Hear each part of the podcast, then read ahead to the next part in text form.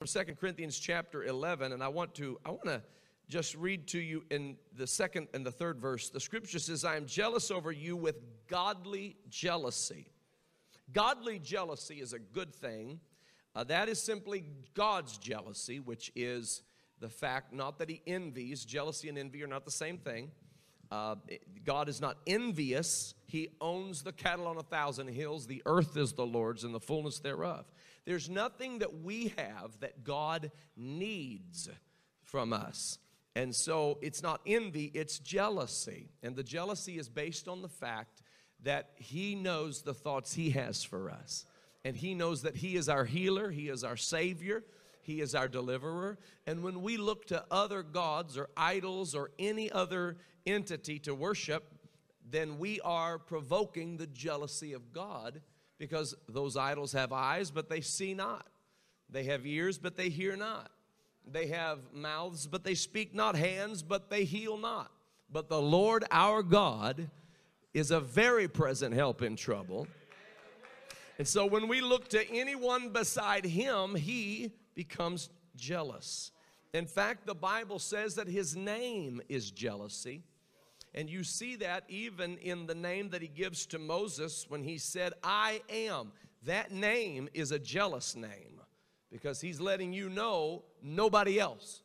I am. Who is your healer? I am. Who is your Savior? I am. Who is your present help in the time of trouble? I am. It's a jealous name, and the jealous name is simply based on the fact that God has a jealousy for his people, and it's a righteous jealousy. It's not what we would consider to be envy. So he is jealous over you with godly jealousy, Paul says. I have espoused you to one husband that I may present you as a chaste virgin to Christ, but I fear. But I fear. Now, anytime that word pops up, it grabs my attention because that is not a word used uh, happenstantially or, or, or used irresponsibly, I fear. He's very deeply concerned about something, lest by any means, as the serpent beguiled Eve through his subtlety, so your minds should be corrupted from the simplicity that is in Christ. So I want you to understand something about the simplicity that is in Christ. Living for God is supposed to be simple. It's not supposed to be complicated. We complicate it, but it's not supposed to be complicated. Living for God is supposed to be simple. And the way that it is simple is that it is done in Christ. If you try to live for God outside of Christ, complexities will abound. But if you will live for God in Christ, there is such glory, there is such wonder, there is such power, there is such grace he giveth more grace, and His grace is sufficient. And so, when you need some more grace, He giveth more grace. He giveth grace to the humble, He resisteth the proud. So, living for God is supposed to be simple. Do you know all the truth of God is simple? Every bit of it is simple. None of it, none of it is, is supposed to be confounding. What makes it confounding is how far removed we are from truth. And so this is why when we actually do come to the truth, it like blows our mind. Anybody ever come across a portion of scripture and you're just like, whoa, that's awesome. Never seen that. Read that a hundred times. I've never seen that before. You know, that really, you know what's blowing your mind is the simplicity that it was always there and you're just now seeing it. And that's what really blows your mind. But so why is it then that that you know we call it getting deep? Ooh, that's deep. What we really mean is that is so simple, and I can't believe I never knew it. That makes so much sense, and I can't believe I never saw it before. So, so why is it then considered deep? I'll tell you why it's considered deep because of all the layers of false thinking that we've put on top of the truth. So the, the truth is covered with one false layer after another. And when you go what we would call deep, you're, you're just peeling back layers of false thinking false doctrine, false tradition, false teaching. And when you finally go deep through, that's what you're going deep through. But when you get to the root of it all, it's rather simple. It's really simple. And so the simplicity, Paul said, is in Christ. And he said, I fear, I am concerned. I am, uh, it bothers me sometimes when I think about the fact that the serpent would use any means. How many found that the devil will use any means? He'll use your friends, he'll use your family, he'll use your enemies, he'll use your flat tire, he'll use a rainy day, he'll use any means to, to trick you and through subtlety, just like he did with Eve, to, to, to remove you from the simplicity that is in Christ. That was his goal with Eve. You know, Paul used Eve as the example, and he could have used a lot of different uh, people who sinned in the Word of God. He could have used Samson and Delilah. I fear lest by any means the enemy would, would trick you the way Delilah did Samson, or I, I, I fear that by any means you would fall like, like Balaam and, and run greedily after the error of Balaam. But he used Eve, and the reason he used Eve was number one, that was the original human sin, but it was also because there you see on full display where everything shifted, where everything went from simplicity to complexity. Because before that moment in that garden, when the serpent deceived Eve, it's important for us to understand that the serpent deceived Eve Adam was disobedient, Eve was deceived. There was a difference. Sin came by the disobedience of Adam, but Eve was deceived. And so the temptation that came to Eve and the deception that came to Eve, notice that the serpent said, Hath God said, shall you, you shall not eat of every tree of the garden. He came to her with questions. A lot of times he tries to trip us up through questioning the Word of God specifically. And you've got to, you've got to be ready for the questions that the devil throws at you concerning the Word of God. Amen. You can't just not know the Word of God. You've got to know the Word. You, that Word has to be in your mind like a, like a Rolodex. I know nobody younger than me knows what a Rolodex is, but but but it's you know where you can just flip through and you know you say wait a minute there's a scripture that addresses that. There's wait i've read something somewhere. I've heard something preached one time. Wait a minute no no. There's a the, it is written thou shalt not tempt the lord thy god. You've got to know the word of god so that when the questions come and oh oh the questions are going to come they're going to come. You just rest assured and they're not going to stop coming and every time they come, you've got to have a word to stand on. And here's the challenge Eve responded with what she thought was the word. She said, God hath said that we can eat of every tree, but not of this tree. And God hath said we can't touch it. God said they couldn't eat it, but He never said they couldn't touch it. I don't know who told her that. I don't know if she made it up. I don't know if Adam told her. I don't know. But somewhere along the line, she added to the Word of God. And, and anytime you add to the Word, it loses its power. And anytime you take away from the Word, it loses its power. You've got to let the Word be the Word because the Word has the power. And when you add to the Word, that's your Word. And when you take away from the Word, that's your Word. And your Word doesn't have power, His Word has power. His word has power over the enemy. His word has power over the temptation of the serpent. His word has power over the questions that will fill your mind. So Eve tries to use the word, but she does not understand the word, so she is not using it appropriately and, and correctly, and she ends up getting confused because what she's saying isn't the real word of God, and so it doesn't make sense when it's stacked up against the deception of the serpent. She falls, Adam with her eats also, the Bible says. And so when Adam and Eve both come away from that experience of having her having been deceived and him having been disobedient, sin had entered the world. And sin didn't travel alone, and sin never travels alone. I know you don't always know it, but sin never travels alone. Sin brings death with it. Always. I know you can check it and you can look and, and, and sin be sitting there in the driver's side seat. No, it's just me in the car. You say, anybody in your passenger? Nope. Anybody in your back seat? Nope. Check the trunk.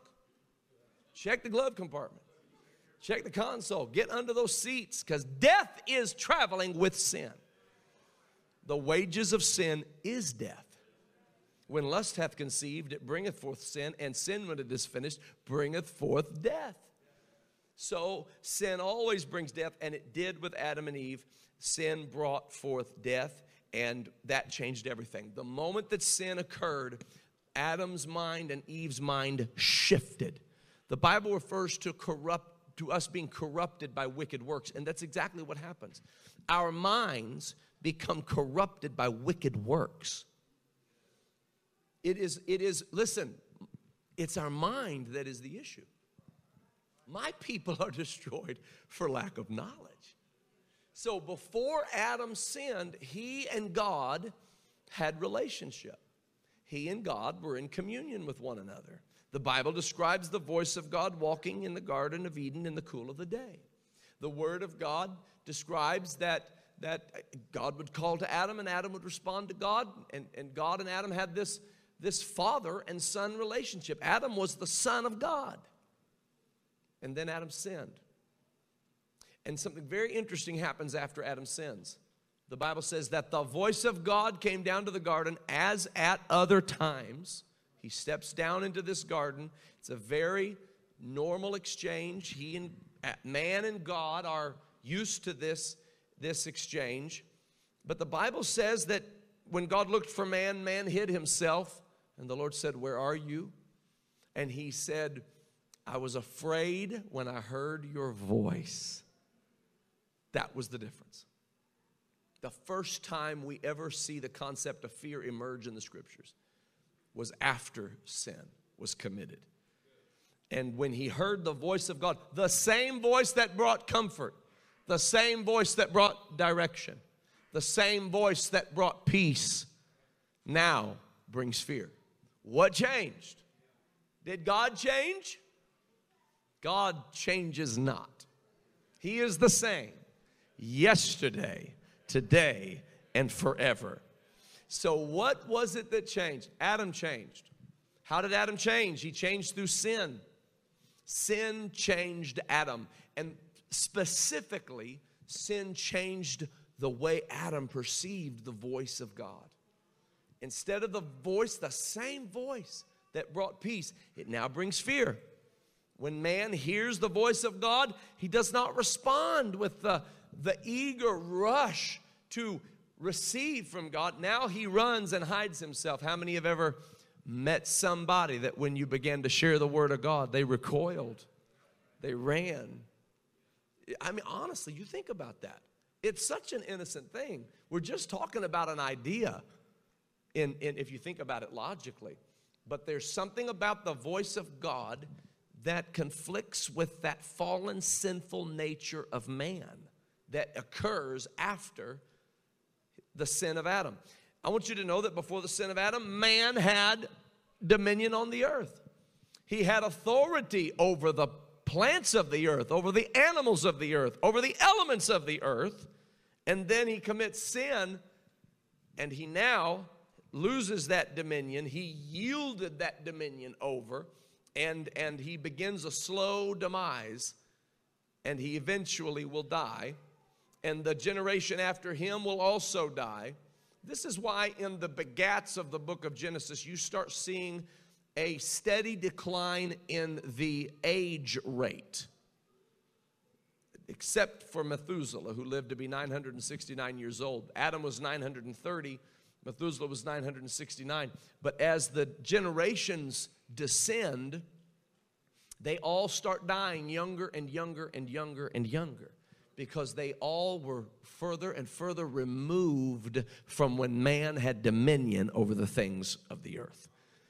But I want you to know it was never the will of God for you or I to die. Never were we supposed to die. We shouldn't know what a tombstone is. We shouldn't know what an obituary is. We shouldn't know what a mortician is. We shouldn't have, we shouldn't have hospitals. We, we, we, we shouldn't have uh, graveyards. We, we shouldn't have funerals. These are all things that are here because of our fall. They are not a part of the original plan.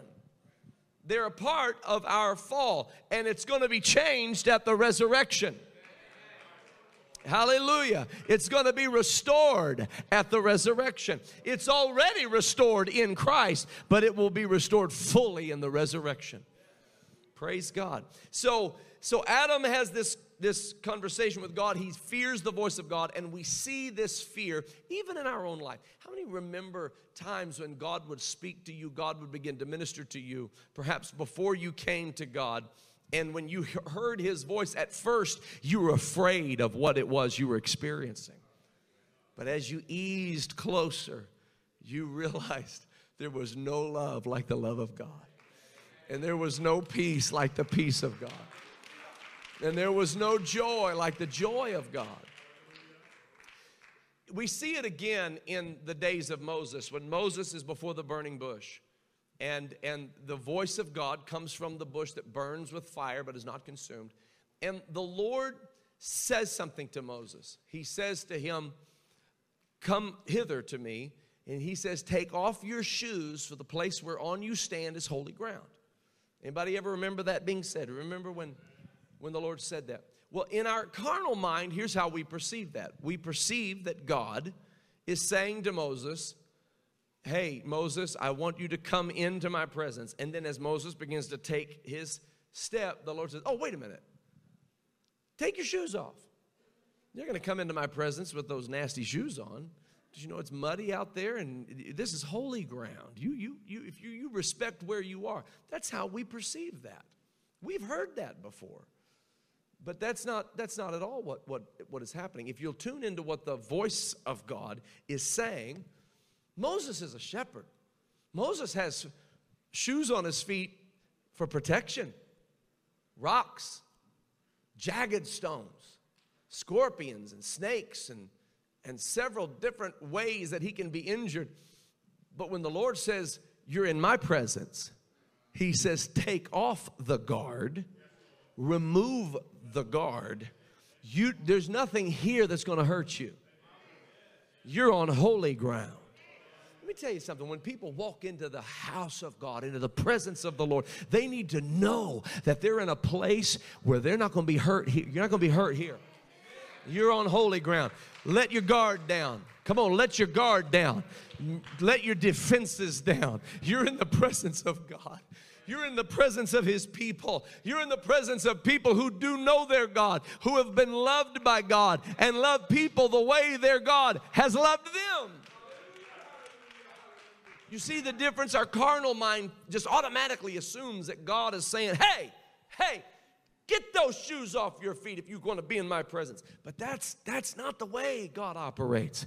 God is looking out for Moses. I'm getting ready to do something for you that you've never imagined could be done. So I want you to let your guard down, take your defenses off, get yourself comfortable, come on in. You're in a safe place.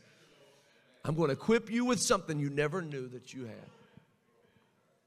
So Moses has that experience. He walks away from that, goes to Egypt, has this whole encounter with Pharaoh, and unleashes the plagues of God. And we won't get into all that, but there's there's these ten plagues, and and he let my people go, and he brings them out of Egypt, and they, they come to the Red Sea and stand still, be, be still, and, and see the salvation of the Lord. And they, they walk across on dry ground, and the horse and the rider hath God cast into the sea when the waters crash back down on them. And they come up on the other side. Miriam grabs a timbrel. They all dance, and all is well and all is good. And and then they come to this mountain.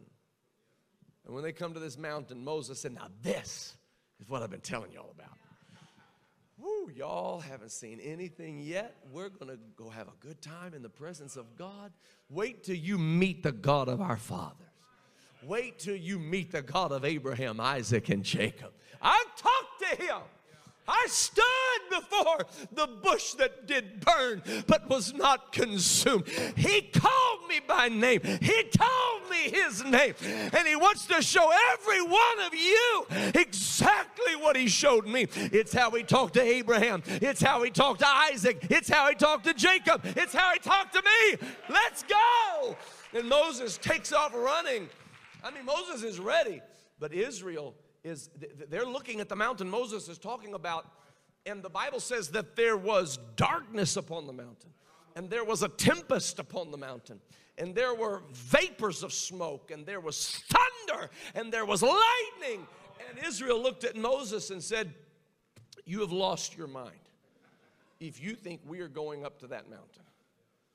Because that's what God looks like to our carnal mind darkness and tempest and vapors of smoke and thunder and lightning. And, and that's what, sometimes that's what people hear when we talk about you ought to serve the Lord. All they hear is lightning and thunder and, and vapors of smoke. Well, uh, you ought to come to church with me this Sunday. Lightning and thunder and darkness. really? Yeah. Because it's all reversed, you see. For the carnal mind, foolishness is wisdom, and wisdom is foolishness. To the carnal mind, evil is good and good is evil. To the carnal mind, everything is reversed. But Moses said, I, I know. I've been there. I know what it looks like. I know how it feels to your flesh. But come and go with me to my father's house. Let's just step into his presence. I, I know it's scary, but, but that's because you're your mind has been shifted by your disobedience, corrupted by wicked works. But if you'll step into the glory of God, hallelujah, and, and, and you'll see something you've never seen before. And you know what they told him? They said, Never. We'll never do it. You go do it and tell us what he says. So Moses goes to God and he's like, God, I tried. They won't come up here. They don't want anything to do with you. God said, Okay, then this is how we're going to have to do this. He said, I'm going to give you my law, and then you're going to give my law to Israel. That, ladies and gentlemen, is where the law of Moses originated. It was never supposed to be the law of Moses, it is only supposed to be the law of God.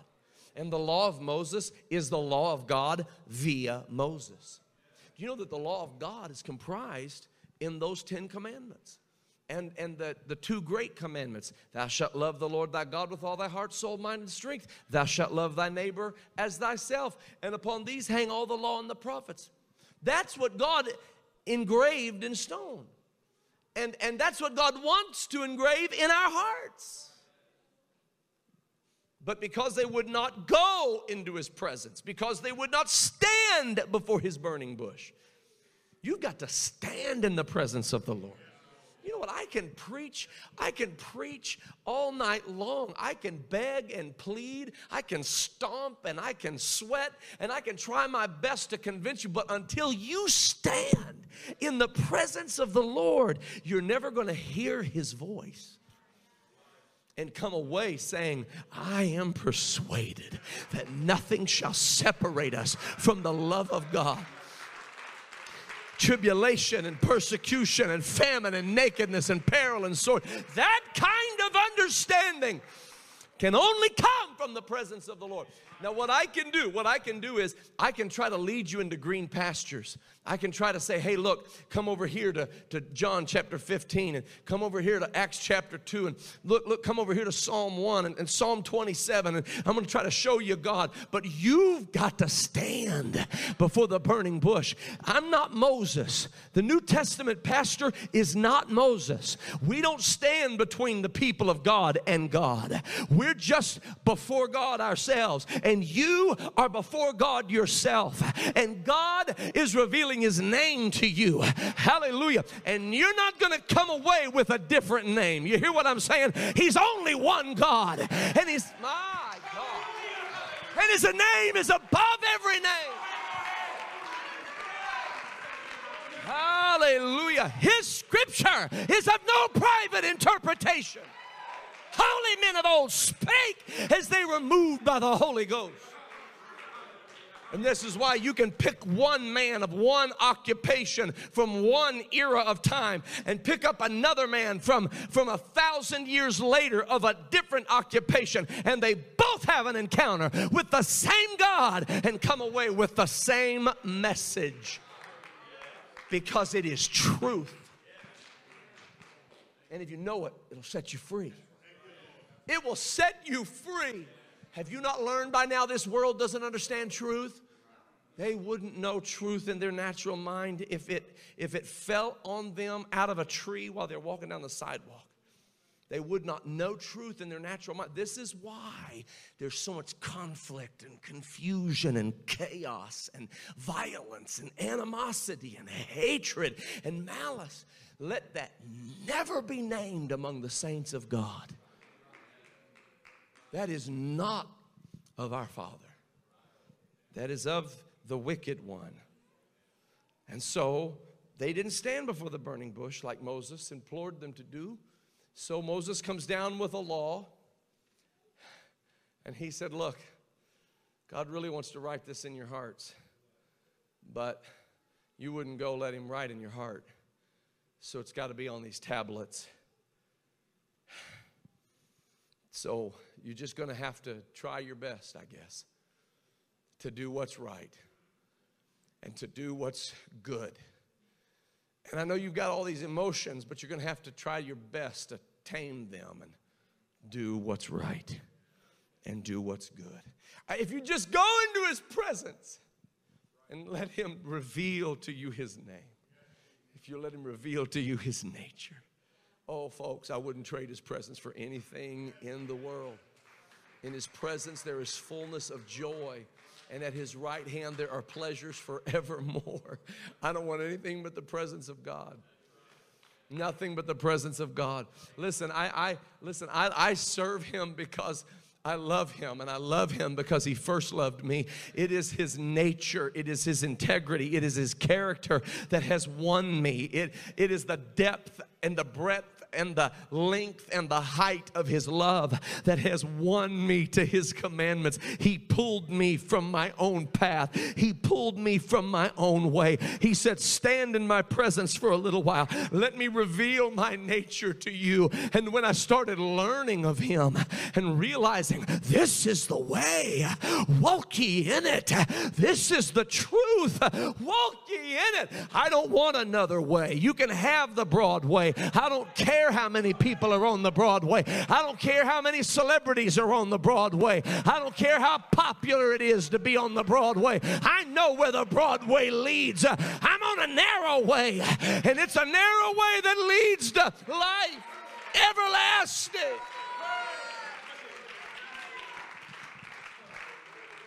It leads to life everlasting.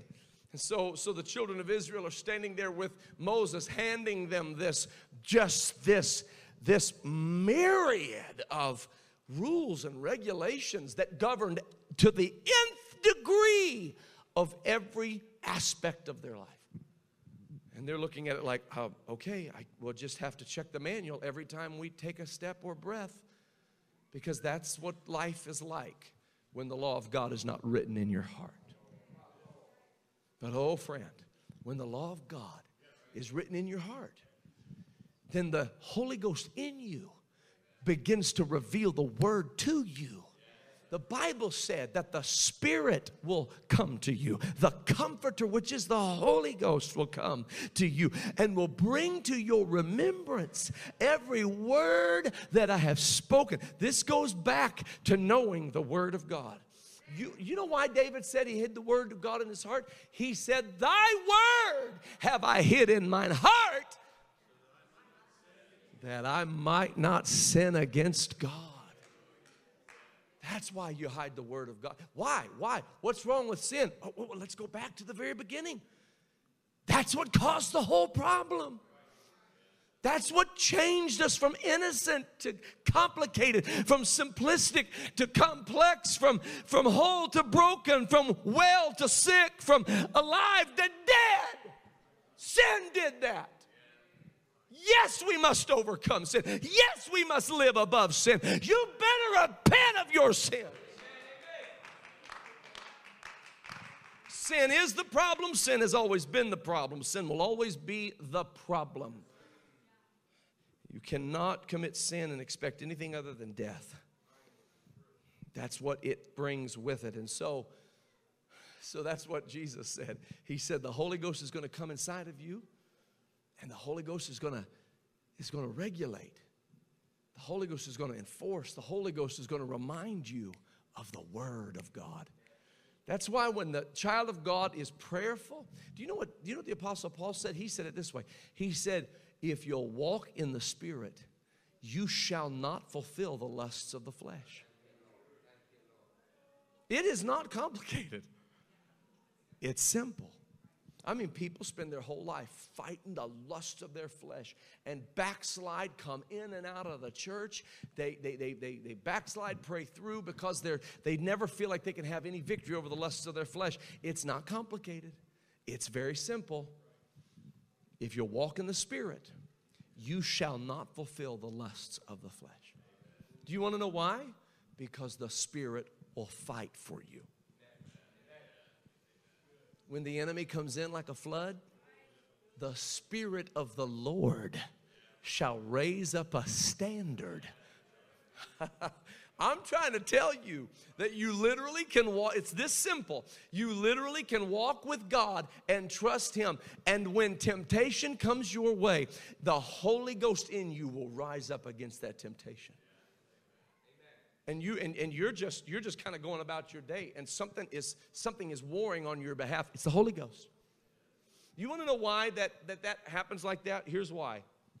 And this is why the simplicity is in christ because all of these temptations they've already been overcome. All of them i know you think man, I don't know if anybody suffers from what I suffer from, if anybody's tempted by what I'm tempted by, if anybody's ever gone through what I've gone through, if anybody's ever faced the kind of turbulence and turmoil I've ever faced. Listen to what the Bible says. That Jesus Christ was tempted in all points, all points, all points as we are tempted. There is not a temptation known to mankind that did not come try to bring Jesus down. But he was without sin. You, you, you know what that means? That means it is possible for you to be tempted by something and it not be a sin that you were tempted by it. Oh, I know the accuser of the brethren gets up in your ears and tells you that the temptation is the sin. But the temptation is not the sin. It is the commission of sin that is sin. It is the transgression of the law that is sin. And so when the enemy comes in, this is what he tries to do. He tries to tempt you. And when you resist the temptation, then he tries to say, well, you're condemned because you were tempted by it in the first place. Jesus Christ was tempted in all points as we are tempted, yet without sin. He knows every temptation you have ever faced, and He has already overcome every temptation you will ever face. And do you know why He did that? Let me tell you why He did it. So He could give you the victory. Victory. Victory in Jesus, my Savior forever. He sought me and he bought me with his redeeming blood. He loved me ere I knew him, and all my love is due him. He plunged me to victory beneath the cleansing flood. The simplicity is not outside of Christ, the simplicity is in Christ. The simplicity is not next to Christ, the simplicity is in Christ. The simplicity is not with Christ, it's in Christ. That's why all of the promises of God that you'll look into the word of the Lord, the Bible says the promises of God are in Him. Yea and amen. They're in Him. All the promises of God. This is why you must repent of your sins be baptized in the name of Jesus Christ for the remission of sins, and you shall receive the gift of the Holy Ghost. Being baptized in Jesus is how you get in Christ. Now you're in Christ. Let me tell you all the things that happen in Christ. Oh, I feel the Holy Ghost. Hallelujah. Let me tell you something. If any man be in Christ, he is a new creature. Old things are passed away. Behold, all things are become new.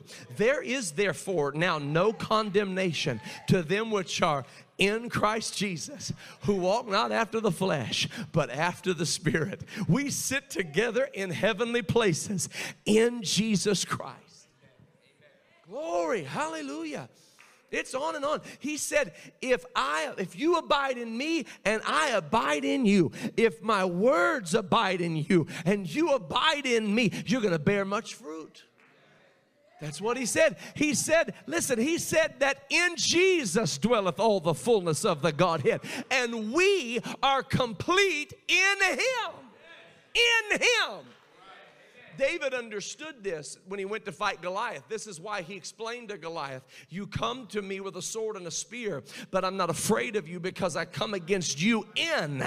Listen, the preposition matters. The seven sons of Sceva tried a different preposition, and they said, We adjure you by Jesus. I'm not here next to Jesus or by Jesus or just with Jesus. I'm in Jesus. That's why David said, I come to you in the name of the Lord of the hosts of Israel. Peter said, Silver and gold have I none, but such as I have, give I thee in the name of Jesus Christ. I'm telling you, it's simple in Christ.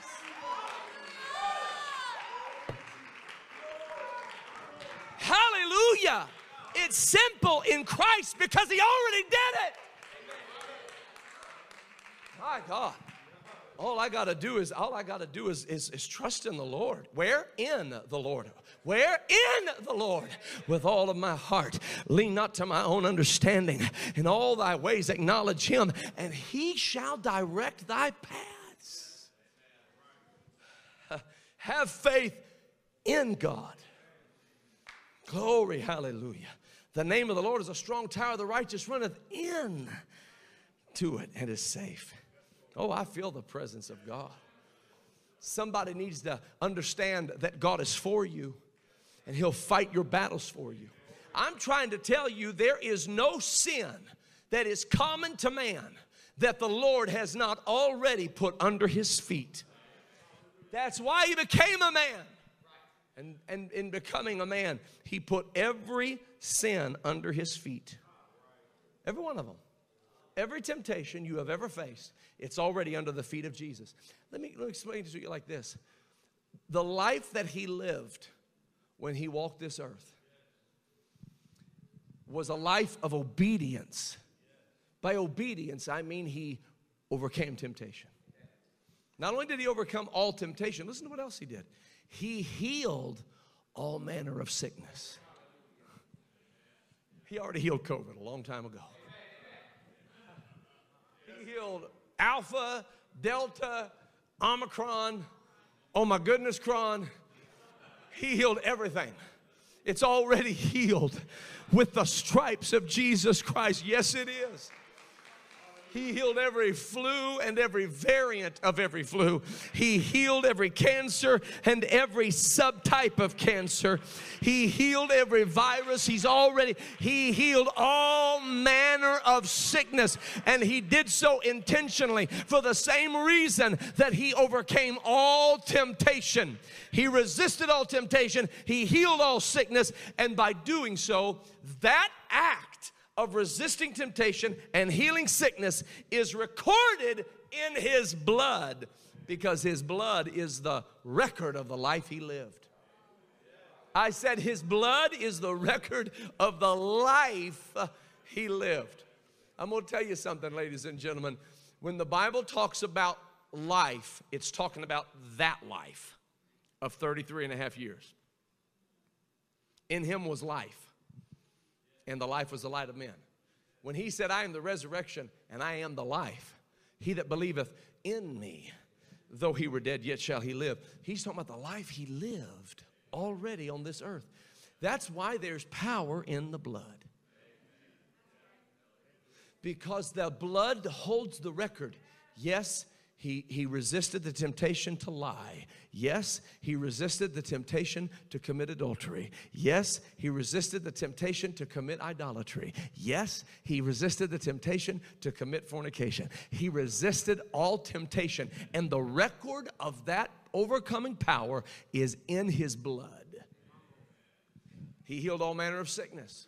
Yes, he healed uh, the leprosies. Yes, he healed all of the all of the issues of blood. Yes, he healed all of the palsies. Yes, and this covers the spectrum of all sickness. He healed it all, and the record of that healing is in his blood. So when his blood is applied to our life, we walk in the power of his healing. And we walk in the power of his righteousness. My Lord, I'm coming to a close. But, folks, this is how simple it is when you go down in those waters, in Jesus' name, you take, I take Joel Urshan down into those waters and leave him there. And when I come up out of those waters, I've got a new name on me. And that new name on me is the name of Jesus Christ. And when I stand before the Lord in judgment, the devil wants to bring up everything Joel Urshan has done and try to beat me over the head with it. But the Lord says, wait a minute, let's check. This is the Joel's book of life. Let's check the Lamb's book of life. Because if his name is written in the Lamb's book of life,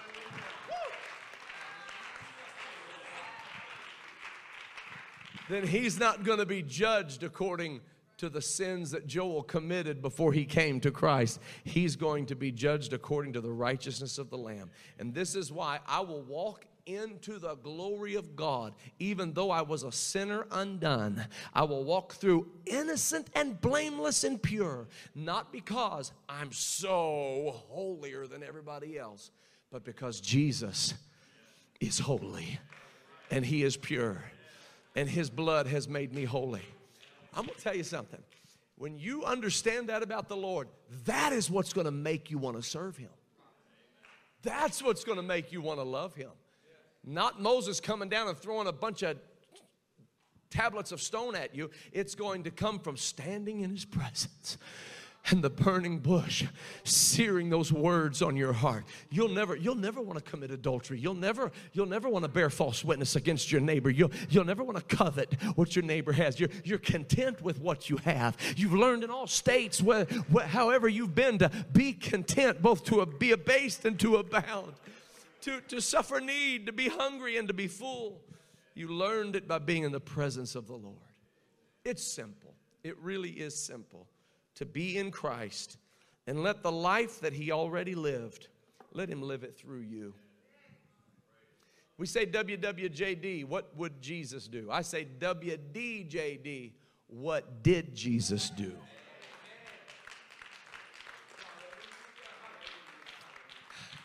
It, it, it's, it's, it's not so much us looking at his life and trying so hard to be like him. It's us being absorbed by his life and him being himself through us. Hallelujah. Hey, listen, I got a long way to go just to be like my Lord, the old song says. But if I'll just be in his presence and open up his word and let that seed fill my heart and let the fruit of the Spirit grow, and let the gifts of the Spirit flow, and let the goodness of God abound in my heart, and let the grace of God be sufficient for me. All of a sudden, my tongue loses its razor edge. All of a sudden, my hands lose their violence.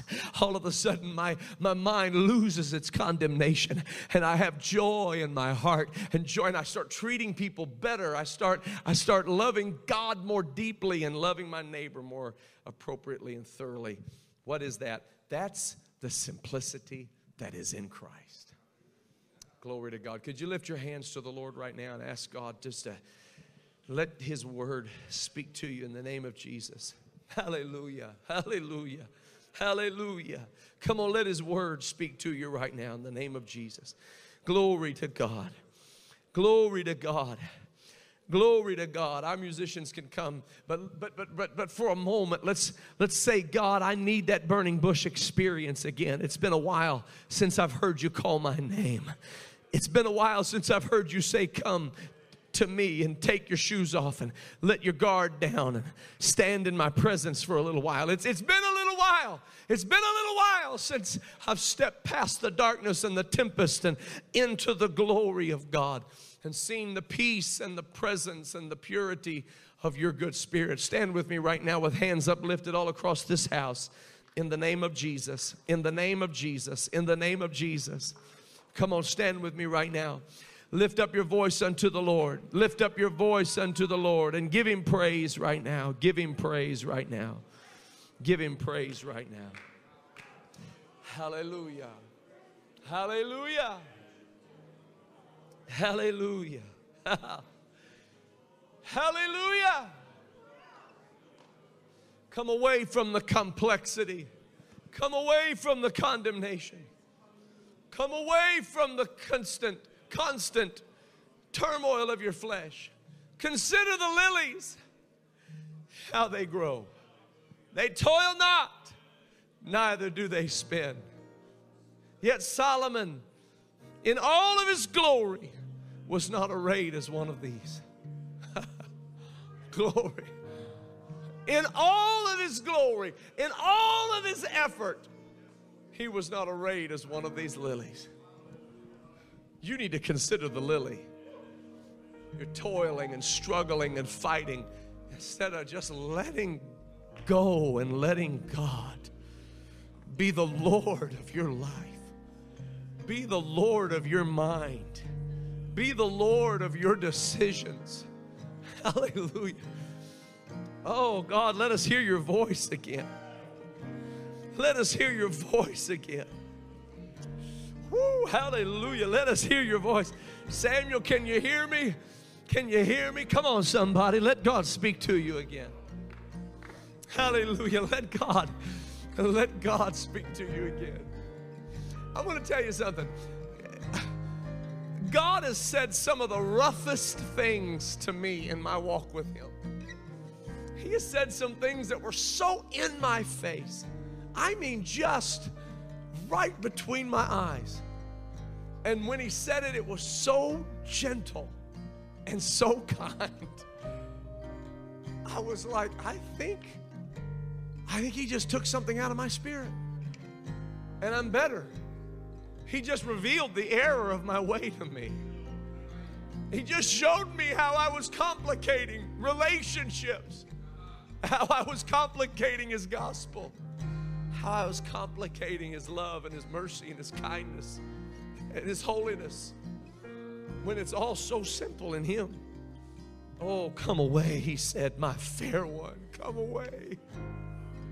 Come away, my fair one. Can you hear His voice?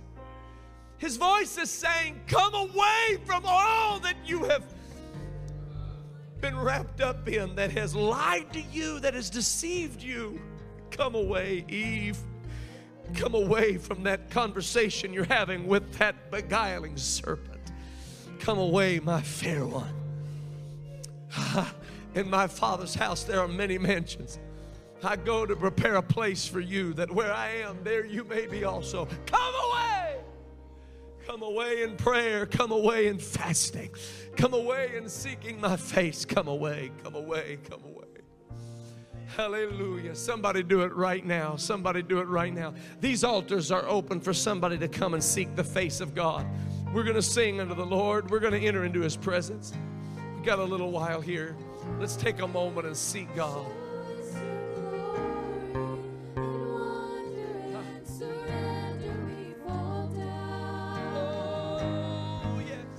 Show us your glory. Show us your glory. Show us your glory. Let every burning heart be holy ground. Show us your glory. Show us your glory. In wonder and surrender we fall down. Show us your glory. Show us your glory. Show us your glory. Show us your glory. Every burning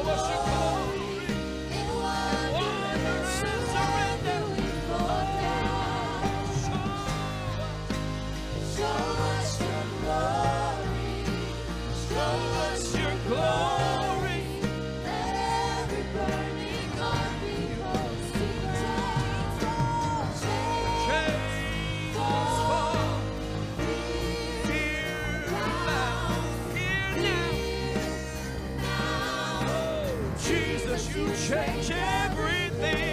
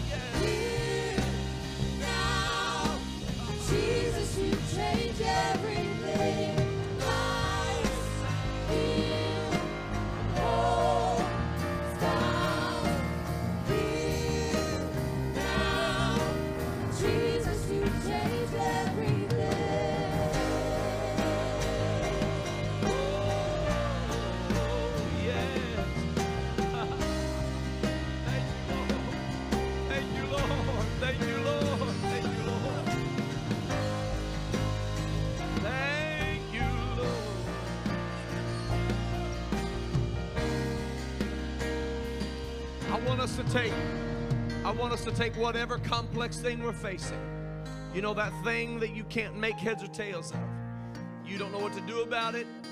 It's just a big confusing ball to you, a ball of confusion. And I, I want you to take that thing and I want you to put it in Christ. I want you to cast down imagination, every imagination. I want you to tear down every stronghold, pull down strongholds, bring every thought into captivity to the obedience of Christ. It's so simple when you realize His obedience has already taken care of your situation. And when you get into His obedience and He makes you obedient, it starts coming together. It starts making sense. It starts getting simple real fast. Come on, give it to Him. Take it now, take it. Take it and put it into the obedience of Christ. Come on, put it into the obedience of Christ. Come on, put it in there and say, Lord, you've already overcome this. I'm giving it to you right now in the name of Jesus. I don't know how to save their soul, but I'm putting it in your hands. Lord, I don't know how to heal that relationship, but I'm putting it in your hands. Lord, I can't control what they think and what they do, but I'm not going to have one more sleepless night about it. I'm bringing every thought into captivity to the obedience of Christ. How much more will he grow if he watches over Oh, yes, Lord.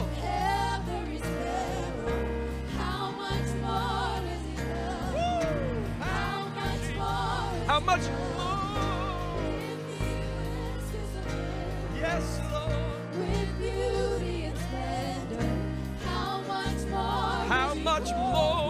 does He How love me? much more? How much more does He love me? If he watches over every sparrow, Blessed be the name how of the much Lord. more will he love? Thank you, How Jesus. more Thank you, Jesus.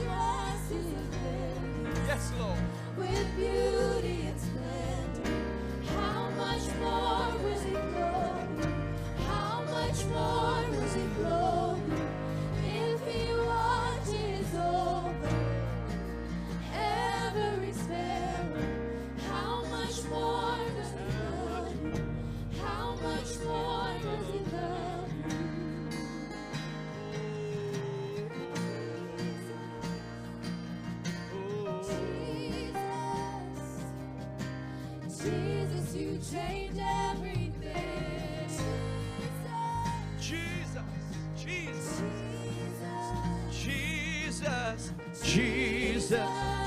Jesus, you change.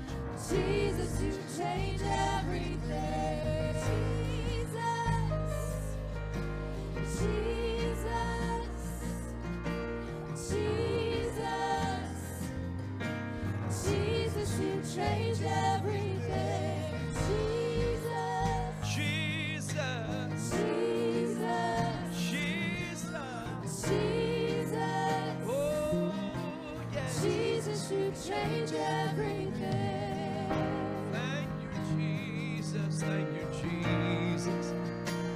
Come on and receive it right now. Receive it right now in the name of the Lord. Let Him love you right now. Let Him love you right now. Let Him love you right now. Let Him love you right now. Thank you, Jesus. Thank you, precious Jesus. Hallelujah. Oh, hallelujah, hallelujah, hallelujah. Just keep on praying and seeking the face of God. Just keep on praying and seeking the face of God. Family prayer this Saturday will be rescheduled due to the weather that's coming. Many people will be gone to midwinter. So, a week from this Saturday, we will have family prayer. In the name of the Lord, just continue to seek the face of God. He's in this place. He's in this place. He's in this place. He's in this place. Hallelujah. Seek ye first the kingdom of God. Seek ye first the kingdom of God. Seek ye first the kingdom of God and his righteousness. It's really so simple. And all these things shall be added unto you. Oh, yes, Lord. Baptize us, Lord, with the simplicity of the gospel. Baptize us again with the simplicity of the gospel. Hallelujah.